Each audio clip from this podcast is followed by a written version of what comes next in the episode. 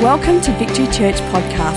At Victory, we are committed to connecting people to God, His church and their purpose. For more information, visit victory church dot net dot a u.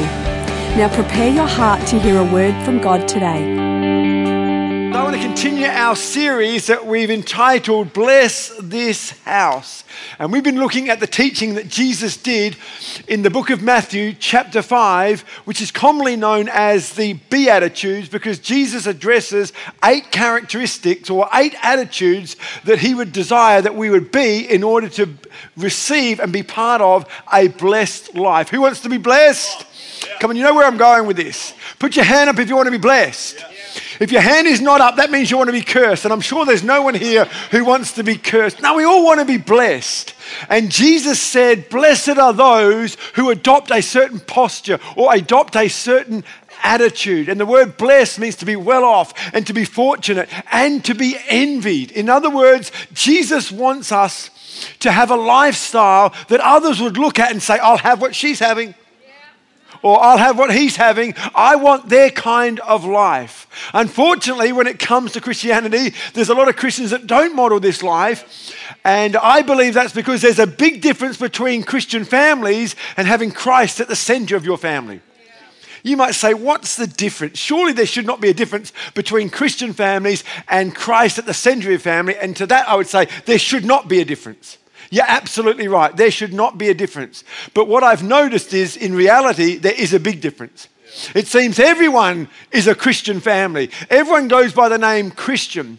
But to have Christ at the center of your home and to involve him in your decisions and your thoughts and your conversations is a whole nother level than just having or being a Christian family. Are you with me this morning? So at the heart of this series, it's about building Christ-centered homes and not just being Christian families. And uh, in the book of Matthew chapter five, there are eight characteristics and we've highlighted four of them. We've looked at three, to, uh, two already. The first one in week one was blessed are the hungry and thirsty. And that was uh, addressing the attitude that we adopt toward God. Week number two, which was just last week, we looked at blessed are the pure in heart, and that was our attitude toward truth.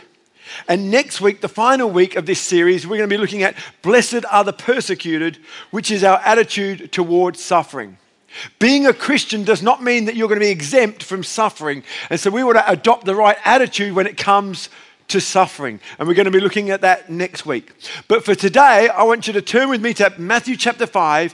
We're going to read two verses, verse one and verse nine, and you can either look on your Bibles or your iPads or iPods or whatever the case may be, or you can follow on the screen with me as we read Matthew chapter five, verse one. It says, Now when Jesus saw the crowds, he went up on a mountainside and he sat down. His disciples came to him and he began to teach them, saying, Blessed are the peacemakers, for they will be called the sons of God. Today we're going to be addressing blessed are the peacemakers. And I do need to make sure that we absolutely are clear on what I'm saying this morning. And so there's no confusion, because I would hate the people at the back to mishear what I'm actually saying. I said peacemakers, not cheesemakers. If you don't know where I'm going with that, you should really adopt the like and desire to watch Monty Python, particularly The Life of Brian. You know the scene where Jesus is doing this teaching that's found in Matthew chapter five, and the crowd is so large that those on the back or those on the edge or the periphery of the crowd couldn't quite hear what he was saying, and they were discussing amongst themselves as to what Jesus was actually talking about. And someone said, I think he said, blessed are the cheese, uh, blessed are the peacemakers. And someone said, no, no, no, I think he said cheesemakers. And then someone else chirps in and says, actually, I think he's talking about all dairy products. And so the whole thing got out of context. And I thought, man, that's a great picture of what we do today. It's kind of like Chinese whispers. So I need everyone to know that you can hear me this morning. Blessed are the peacemakers. Say peacemakers. Peacemakers. Fantastic. Didn't sound like there are any cheesemakers out there. So that, that's a win. Getting us on the same page is really cool. Peacemakers is addressing the attitude that we have towards conflict. Everyone say conflict. Conflict is inevitable, particularly when it comes to the home front. And that's what this series is all about. It's about applying the Beatitudes to our home. You see, I want to talk today about having peace in our homes. When Jesus addressed the crowds that day, some two thousand years ago, he was talking about something much larger than I'm going to touch on today. And he was talking a lot broader than I want to talk today. We are talking specifically about these Beatitudes being applied to our homes in order to build Christ-centered homes. You see, many homes today are not characterized by peace. In actual fact, anything but peace. I think conflict and tension and strife would describe most homes today. And I would add to that Christian homes as well. Would that be fair to say? And you might agree with me today and say, yeah, I do agree that there is tension in my home and there is strife in my home and there is conflict in my home, but you need to know something, it's not my fault. It's that crazy brother that I have, or it's that crazy father that I have. And let's be honest, I think there's a measure of truth to that, because every family has a crazy someone. They have every family, come on, let's be honest, in every family there's the crazy uncle, there's the crazy auntie, there's the crazy grandparent, there's a crazy son, there's a crazy brother, there's a crazy mother, there's a crazy father. In the family, there is someone who is crazy. Put your hand up if you have someone in your family that's a little bit crazy. If your hand is not up, guess what?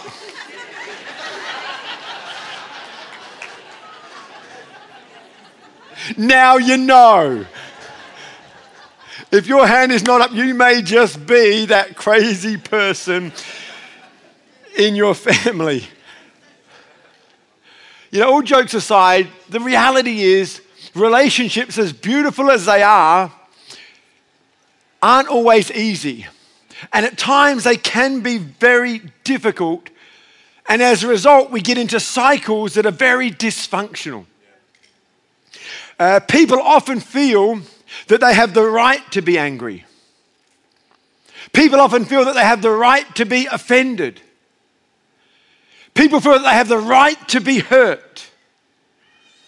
What you need to understand about your rights is to put yourself first. When you lay your rights down, it's to put yourself first. But when you put yourself first, it's to put peace last. Whenever you put yourself first, it's to put peace last. And that's why Jesus was addressing this particular subject today. You see, the word peace implied more than just tranquility, or the absence of harm, or the absence of war. When Jesus spoke about peace, he was talking about something bigger than those things alone. When Jesus spoke about peace, he was saying, I wish you the highest good, not just the absence of harm. And so yes, the, the presence of peace is tranquility. And yes, it's the absence of certain things, but it's also the presence of something far greater than many of us are presently experiencing. God wants us to have an abundant life, a life with a capital L, life to the full. And so when Jesus talks about peace, he's saying, I wish you a life of the highest good, not just tranquility, not just quietness, but also the best life possible and the best life imaginable. Which was interesting because that went against the culture of that time. When Jesus spoke this, he spoke in a culture that believed an eye for an eye and a tooth for a tooth. And if that person hurt someone in my family, I have the right to hurt them. That was the culture. And Jesus was speaking a counterculture in order to capture their imagination. In actual fact, all eight characteristics of the Beatitudes were a counterculture to the culture of that day. This is New Testament Christianity.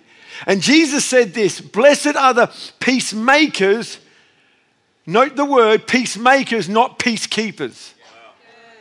I want you to get this, church. Jesus never said, blessed are the peacekeepers. He said, blessed are the peacemakers. What's the difference between a peacekeeper and a peacemaker? A peacekeeper often avoids conflict in order to keep the peace. In other words, peacekeepers walk around or work around the issue and not through the issue.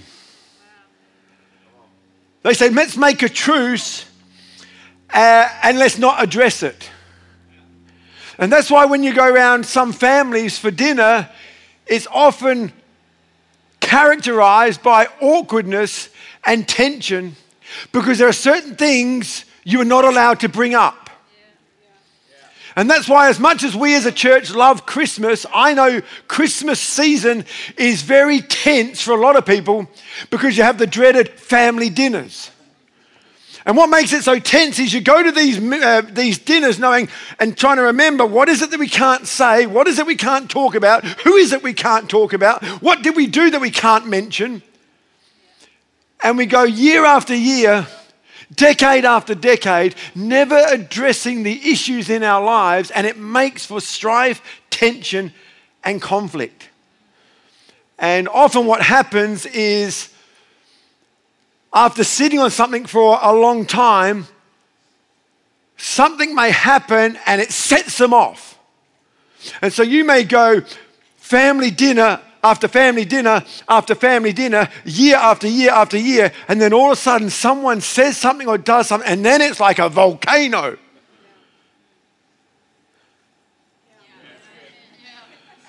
And then, where did that come from? I'll tell you, in the beginning. That's where it came from. It came from something that was small and undealt with. But because it was undealt with when it was small, guess what? It got bigger, and it got bigger, and it got bigger, and it got bigger, and it got bigger. And then pretty soon, there's nothing that that person can do that is right. These things come from dozens of unresolved issues along the way. Jesus did not say, blessed are the peacekeepers. He said, blessed are the peacemakers. Peacemakers embrace conflict in order to make peace. Peacekeepers avoid conflict. Peacemakers embrace conflict. They work on and through the issue and never around the issue. In Romans chapter twelve, verse seventeen and eighteen, it says this: do not repay anyone evil for evil. Be careful to do what is right in the eyes of everyone. If it is possible, get this, as far as it depends on you, live at peace with everyone. And verse twenty-one says, do not overcome, uh, sorry, do not be overcome by evil, but overcome evil with good. This morning, I want to talk practically about some things that we can do in order to make peace and not just try and keep the peace. Remember, to keep the peace is to avoid conflict. And when you try and avoid conflict, it never goes away. It never gets addressed. It only grows and gets worse. It's kind of like an egg sandwich. If you have an egg sandwich and it falls on the floor, and instead of picking up and dealing with it, you push it under the carpet, guess what? It doesn't go away, and it doesn't get better. It only gets worse. What we want to do is address conflict. We want to address the issues that come our way. So what are some things that peacemakers do? Firstly, they speak the truth in love. Ephesians chapter four, verse fifteen says, instead, we will speak the truth in love, growing in every way more and more like Christ. What are we to do? We are to tell the truth in non-conflict times. Just practically speaking, I'm going to be very practical. I believe that all the preaching that comes to this pulpit should be biblical, practical, and inspirational. In other words, we should inspire people to put the Word of God into practice. It's not enough that we just have the original Greek. It's not enough that we know the original Hebrew. It's not enough that we know a few great scriptures. We need to know how to apply it to our life. And so I want to be very practical this morning because this is a big issue. If we can get this right, we can change our world.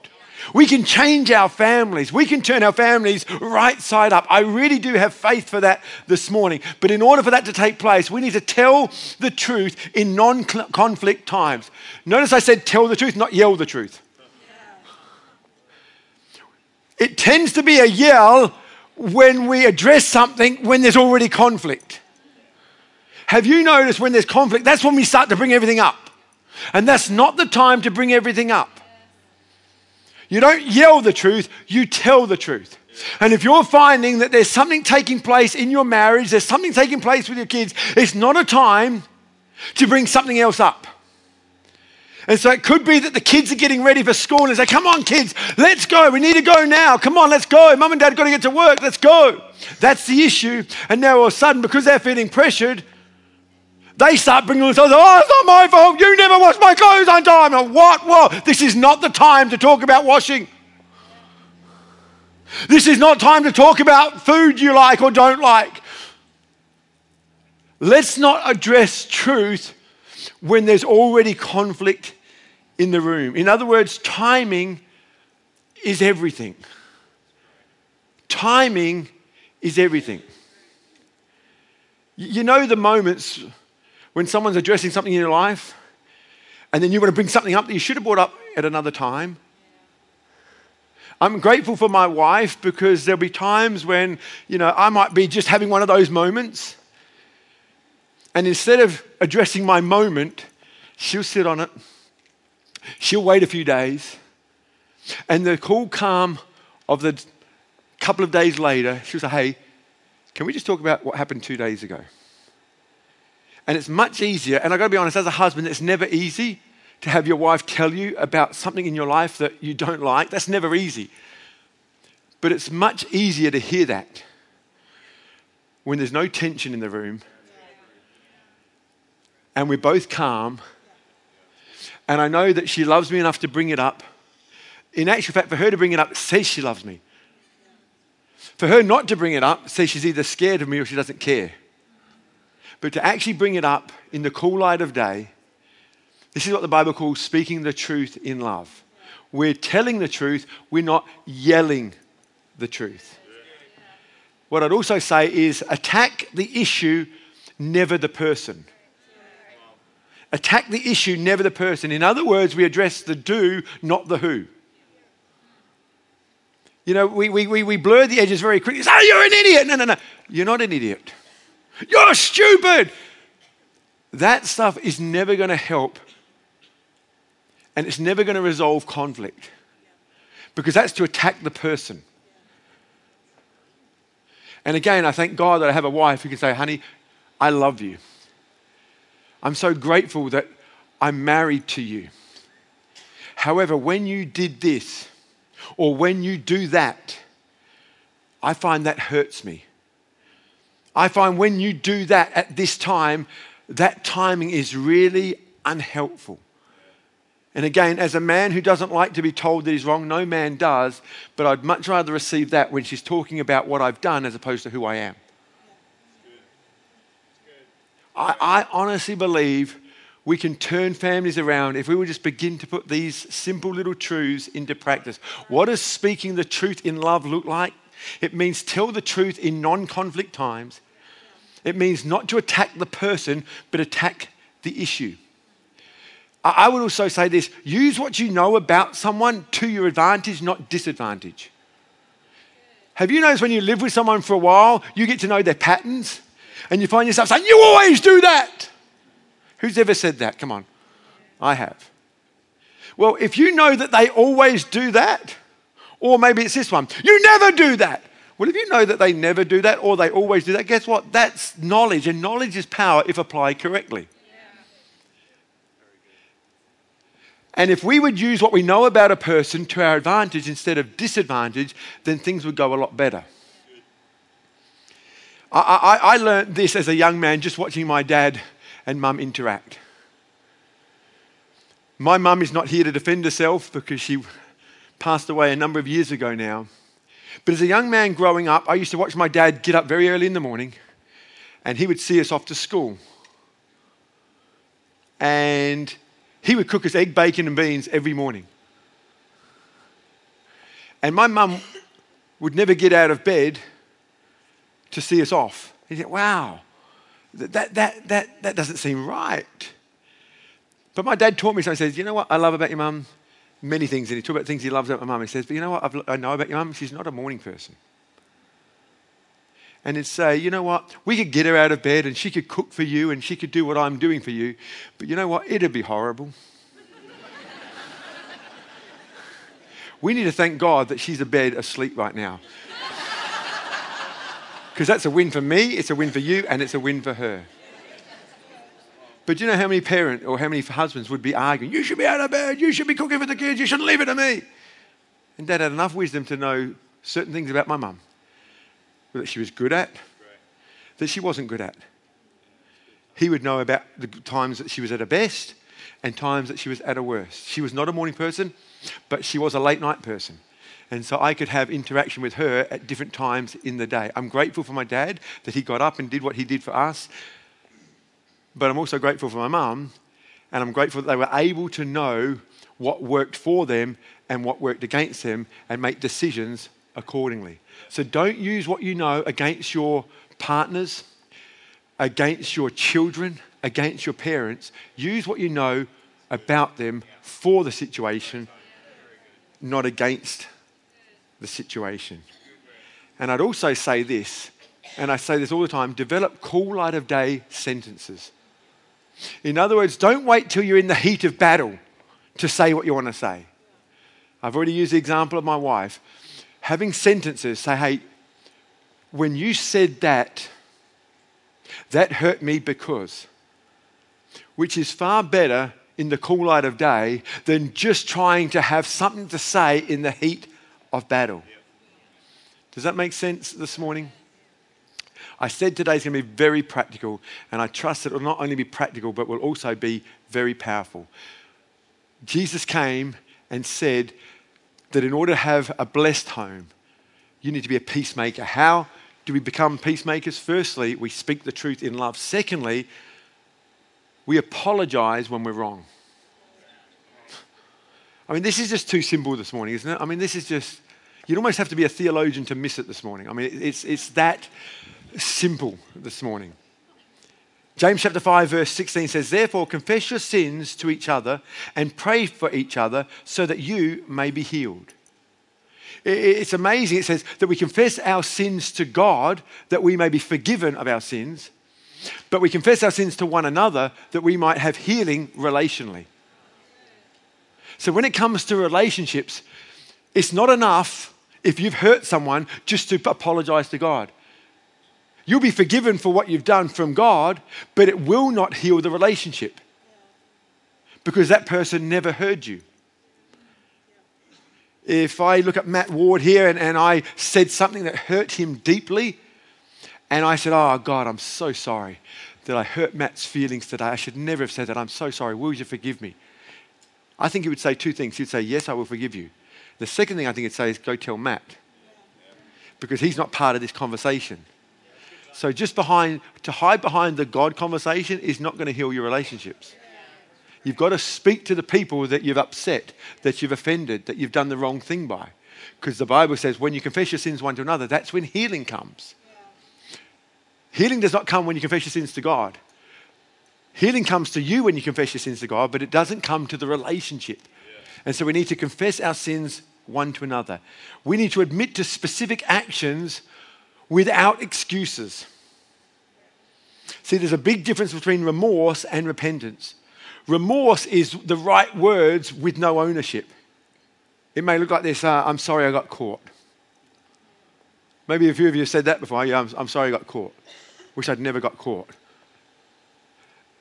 That, that's remorse. You're sorry that you got caught, but you're not sorry you did it. You're just sorry that actually someone saw you do it. And you're sorry that you're in jail now because, you know, you don't want to be here or whatever. That's remorse. There's a big difference between remorse and repentance. Remorse is words without ownership. Repentance is words with ownership. It's I'm sorry. I was wrong.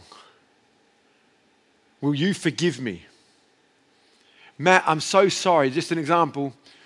But Matt, I'm so sorry for what I said. I'm sorry that it hurt you. Will you forgive me? Big difference between remorse and repentance. See, I'm sorry is for mistakes. Will you forgive me is for my sin. Yeah, it's good. It's right. I want you to get this. Mistakes are when you're sorry. I'm sorry I left the toilet seat up. That's not a sin per se. It's just a mistake. You know, I left this toilet seat up. Sin is, will you forgive me for deceiving you? Yeah.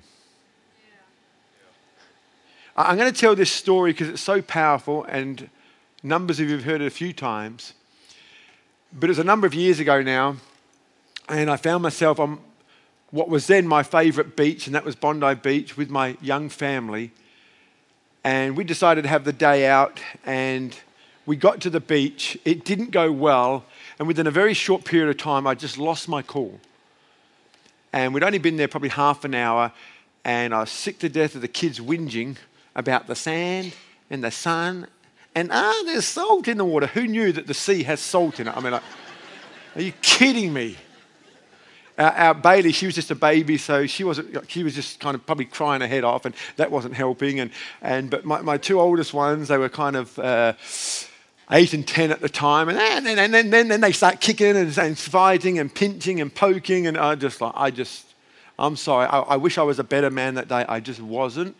It got the better of me, and I just lost my cool, and I just grabbed all the gear, and we just started heading home, and I was just yelling at the top of my voice, I can't believe it, I can't believe it, I can't believe it.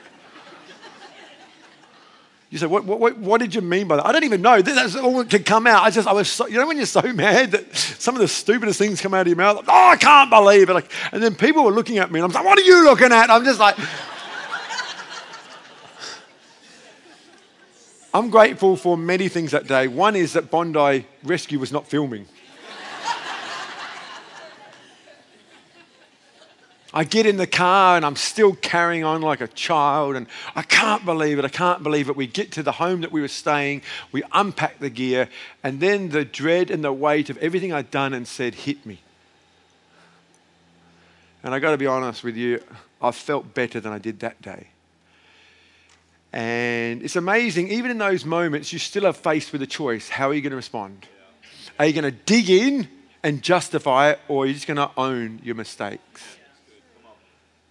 And I thought, man, if we want a blessed home, if we want Christ at the center, I've got to try my best now to undo this. And, and while I wish it never had happened, I do know God in His grace uh, is incredibly forgiving if we will own our mistakes and do the right thing.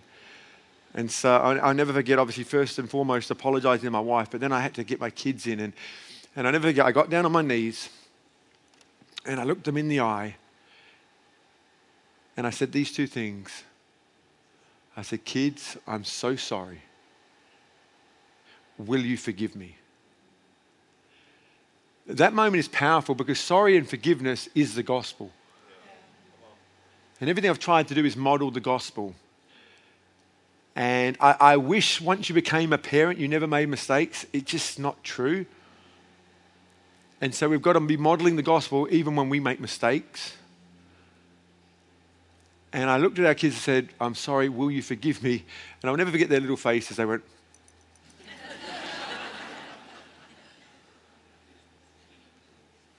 But then I wanted to do something else. And, and this, I believe, is really powerful. It's not enough just to own your mistakes. Whenever you do the wrong thing, you subsequently put something on people. And this is what I've learned about kids. All kids are very intuitive. In other words, they know something's not right, but they're not altogether wise, so they don't know what it is. They're intuitive enough to know something's wrong, they're just not smart enough to know what it is that's wrong. But they're also clever enough to make something up if we don't tell them what it is. And I, I realized unless I took off them what I'd put on them, they will come up with something. And more than likely what they come up with will, will be wrong. And so first and foremost, I said, I'm sorry. We're talking about apologizing when we're wrong. So I said, I'm sorry. Will you forgive me? They nodded. But then I looked them in the eye and I said, kids, you need to know something. The church, working at the church, did not make me do that.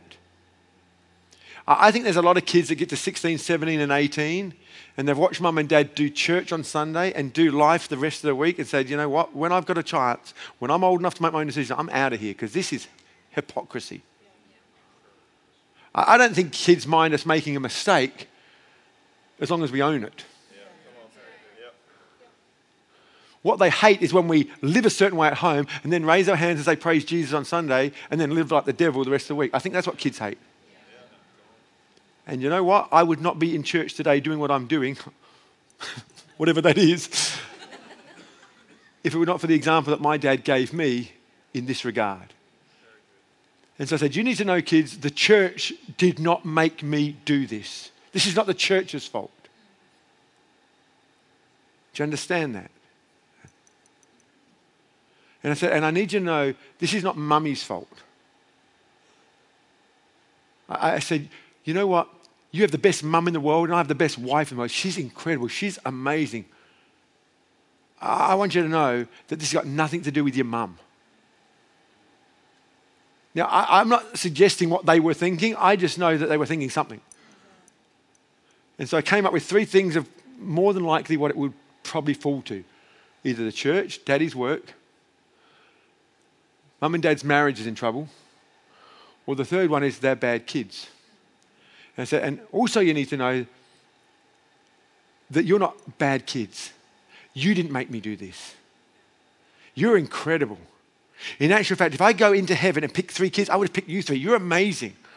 I don't want no refund. You're, you're incredible.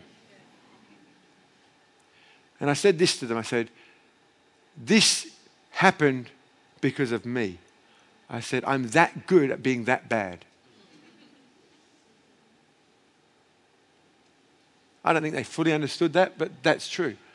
Left to my own devices, and that day proved it, I'm that good at being that bad. And I think what I did that day, and I've done every day since, is try and keep my mistakes as pure as possible. We spoke about blessed are the pure at heart. We didn't blame my wife. I didn't blame the job. I didn't blame my kids. I took full responsibility for my actions, and I've done that many, many times since. Not just in our family, but in my job, in the workplace, with staff. Because I'm a great believer that when it comes to making peace, you've got to apologize when you're wrong. Can you imagine how blessed our homes could be if we spoke the truth in love? Didn't just yell the truth in conflict times, but spoke the truth in love and started owning our mistakes and apologizing when we're wrong. See, when Jesus taught this, he wasn't trying to be the party pooper. Jesus was the life of the party. And he said, I want you to live a blessed life. And you know what? Here's the pathway to a blessed life. You tell me, would the families be better if we spoke the truth in love? Would our families be better if we apologize when we're wrong? And thirdly, would our families be better if we forgave and let go? See, there comes a time when we have to forgive and let go. Now, before I speak any more about this, I realize just this point alone brings up a lot of pain in people's lives. And some of you might say, that's all right for you, preacher man. Live your sheltered life. You don't know what I've been through. And, and you know what? You'd be right. I don't know what you've been through. I don't. And I'm not here to pinpoint your pain. I'm not here to poke at your pain. But I do believe while this is not easy, it is doable with God's help.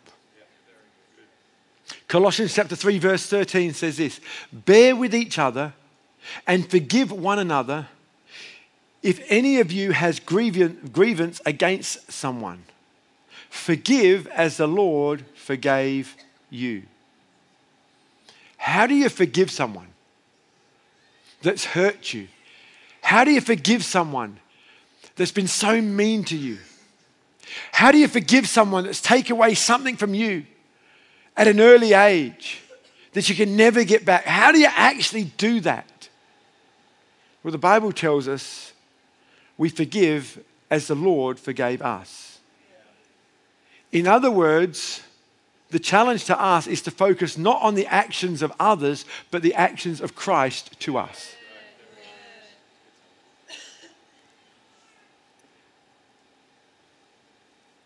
I believe that this is possible if we'll focus on Him. What makes it impossible is when we're forever collecting data on someone. When we're making a list and checking it twice of all the things that they've done, and then we look at it and we look at it and we look at it and we say, and another thing, and another thing, and another thing. Once you've got it in for someone, it's really easy to see everything else that they do wrong. Have you noticed that? In actual fact, when you've got it in for someone, there's nothing they can do right. Because even when they try and do something right, you interpret it wrong.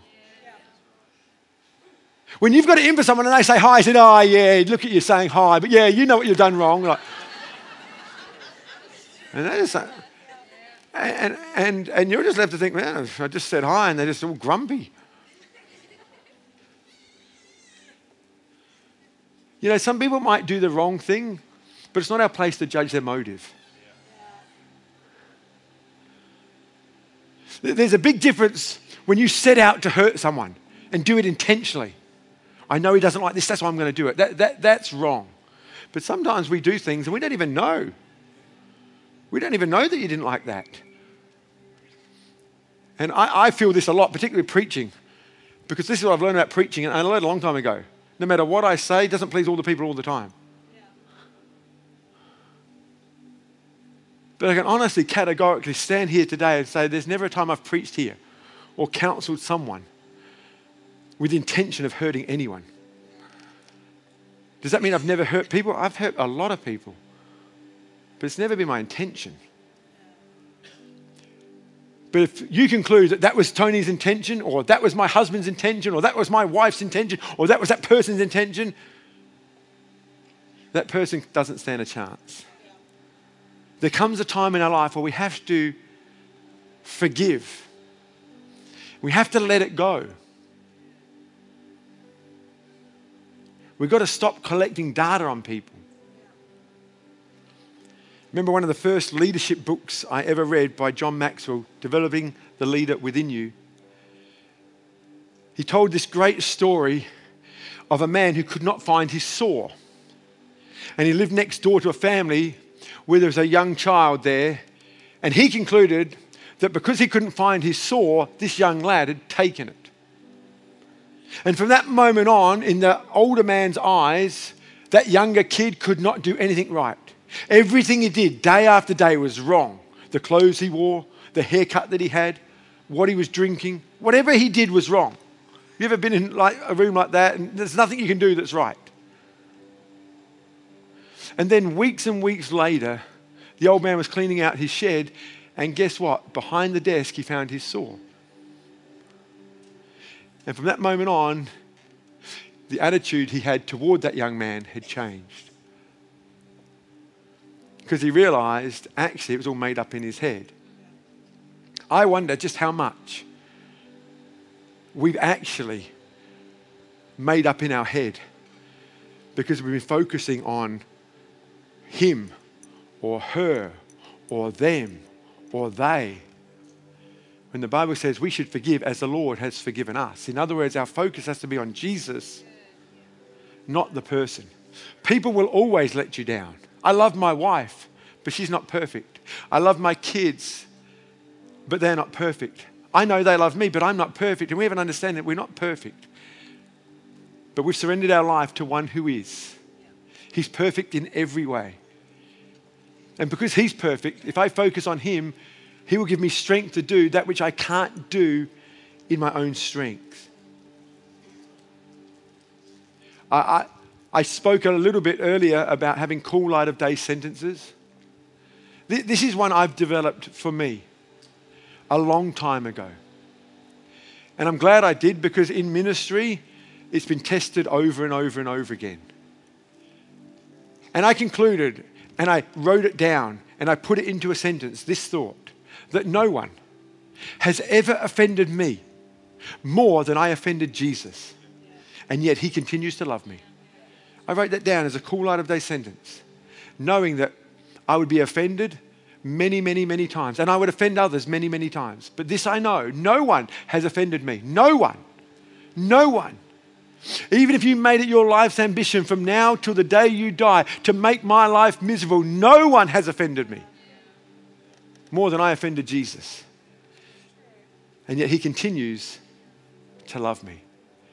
And that sentence has held me. That sentence has helped me. Have I felt angry? Have I felt annoyed? Have I just felt like, ah, oh, yeah, I felt all that. But I place all those feelings under that truth. That no one has offended me more than I offended him, and yet he still loves me. On my worst day, that is true. On my best day, that is true. On every day in between, that is true. And it's not just true for me, it's true for you. No one has offended you more than you offended Jesus. And yet he still loves you. The Bible says it this way: God so loved the world that he sent his son, Jesus Christ, to come into the world, not to condemn it, but to give it hope and life. Life to the full, an abundant life. And it says that Jesus came while we were still sinners, while we were blaspheming, while we were blaming, while we were shaking our fist at the heavens saying, where's God? Jesus came. When we didn't even want him to come, when we had attitude and issues toward God in heaven. Every blasphemous word, every blasphemous thought we've ever had, he's heard it and seen it. And yet he continues to love us. He doesn't sit there saying, I'm offended. He goes, I just love you. He's madly and passionately in love with us. And if he can continue to love people that do the wrong thing all the time, how much more can we if we focus on him? Someone said to me, congratulations on doing twenty-five years in ministry. I said, you know what? It's not the twenty-five years that I'm most proud about. It's not the twenty-five years that I'm so grateful to God that we've been able to clock up. That, it's not the twenty-five years. It's, it's this. They said, well, what is it then? I said, it's this. It's the twenty-five years, and yet we still have a smile on our face, a glint in our eye, and a spring in our step. It's that we haven't been beaten down by people's expectations. It's that we haven't been beaten down by the things that have happened to us. It's that we haven't been beaten down by the horrible things that have been said about us. You can't stop that. Yeah. But we can take it to God every day. Yeah. And so the bit I'm so grateful for, and the, the part that I'm most pleased about, is not that I've never been offended. Oh my gosh, anyone who knows me said, yeah, that's not true. It's not that I don't get upset. Oh my gosh, that is not true. I'm not, I, I'm not that guy. I'm not this placid, easygoing. I'm not that guy. It's not that I'm a patient guy. If you know me, I'm not patient. I mean, just driving here this morning, all those cones, I, I was getting frustrated. I had to just have a moment with God this morning, because when I got here, I just, if I see another flipping cone, I'm thinking, no one else felt like that? Well, if you didn't, then you're already ahead of me. But in the midst of that being my natural temperament, over twenty-five plus years, I've been able to bring my natural temperament and my flawed personality to God and say, you know what, Lord, this is going to kill me. This is going to take me out. The call of God on my life is going to be thwarted. It's going to be hindered. It's going to be cut short if I'm just left to me. Because this I do know, people can be cruel. In actual fact, you get a group of pastors in the room, there'll be a lot of things we don't agree on. But there's one thing we all agree on: people can be really cruel. That's one thing across the denominations we can agree on. People can be really cruel. And I think every one of us in this room could say, yeah, amen to that. But that is not news to God. God knew the world can be cruel. And while we were still sinners, he came. And if we can focus on that, I think we can get into our fifties, sixties, and seventies and beyond and continue to have a smile on our face, a glint in our eye, a spring in our step, and not just settle and not just get jaded, but that we can actually be people that choose to make peace. Blessed are the peacemakers, for they shall be called the sons of God.